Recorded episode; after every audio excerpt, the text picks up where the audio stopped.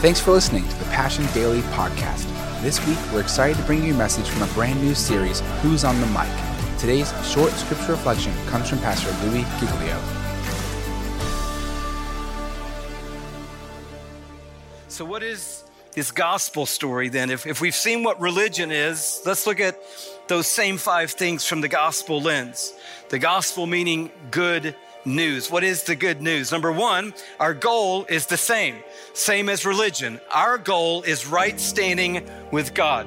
And what we call that in scripture is righteousness. We want to get to righteousness. Our righteousness got to exceed the scribes and the Pharisees. Somehow we got to be more righteous than the most righteous acting people around. How do we get to that point and what is righteousness to begin with. So, if you dig under that word in the Greek, this is what you're going to get. Righteousness is the verdict of God that says that you are deemed 100% right in the eyes of the Lord. How are you going to get there? If that's the goal, right standing with God, if right standing with God is righteousness, if righteousness is being deemed in the eyes of God 100% worthy to stand in the presence of God, how do we get there? Number two, this is where our paths start going different directions. Our gospel is predicated on the good works of one man, Jesus Christ. Religion predicated on everybody's good works. Our gospel predicated on the good works of one man, Jesus Christ.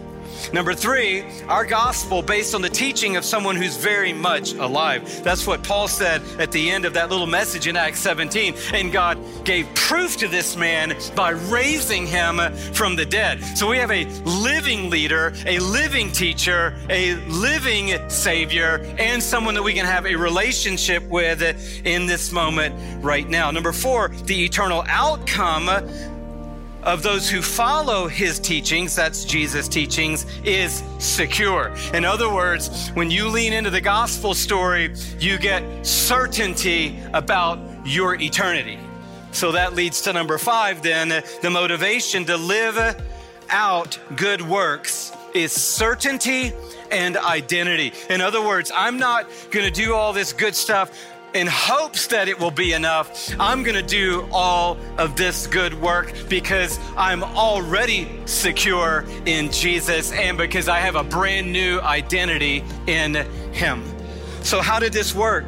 He shows us how it works in 2 Corinthians 5 21, an anchor text for our house, for our movement, and for the gospel story. Notice what it says. This is one of the most powerful things ever said about you in eternity. Maybe the most powerful thing ever said about you. So you've got to get your heart and your mind around this truth, and you've got to somehow get it tattooed into your soul so that you can operate out of the reality of this truth. We know from the verses above, it says, If any man is in Christ, he or she is a new creation. So there's something powerful happening in this text, but we see the fulcrum of it in verse 21. And this is what it says God made him. The him there is Jesus. You get that from the verses above. So I'm just going to put the name there. God made Jesus, who had no sin, to be sin for us. So that in Jesus, we might become the righteousness of God.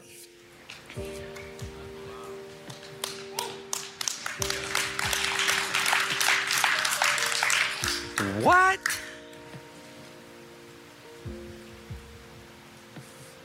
So God is entering into the story, understanding that we couldn't do it in and of ourselves. And so he does what none of us can do. And we see this thread all throughout the scripture from beginning to end. Even back in Isaiah, uh, there's that amazing verse that got quoted over and over when I was growing up in church, and I never knew how to put it in its full scriptural context. But Isaiah 64, verse 5 asks the question, How then can we be saved?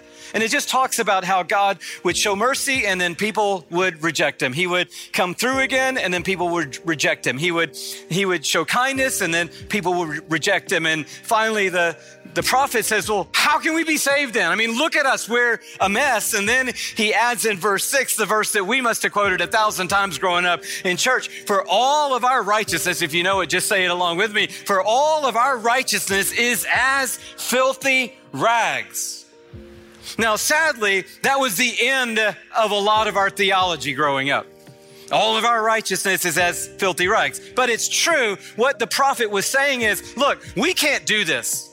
And any effort of ours to get right standing with God isn't going to be good enough because the standard is perfection and we're not going to make it. And then you see in Isaiah 53, but there's a hope. That thread is woven all through the story. All of us Isaiah said, like sheep have gone astray. Every single one of us has turned to his own way, but the Lord has laid on him the iniquity of us all. And then you see this woven through the prophets, then into the story in the Gospels of Jesus, and all throughout the New Testament, anchored in a text like this, where it says, So that in him we might become the righteousness of God. And, and if it makes you nervous that it says you might become that, and that sounds like religion again, might here doesn't imply uncertainty, it, it implies a fundamental change. So I went and looked the word up because that word always is a stumbling block for somebody who says, Well, I don't know. It says, I might become the righteousness of, of God. And uh, I'm not sure if I'm going to become the righteousness of God. And so it doesn't feel like I'm getting that certainty that you're giving me. So I looked up this word might. It's the word ginomai. And underneath this word, it means a fundamental change in nature.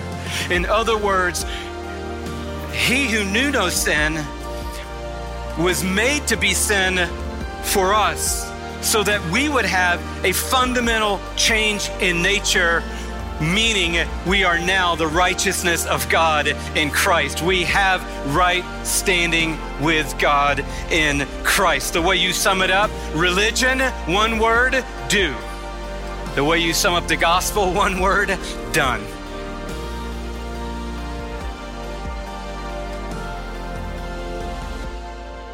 Thanks for listening to today's Passion Daily podcast.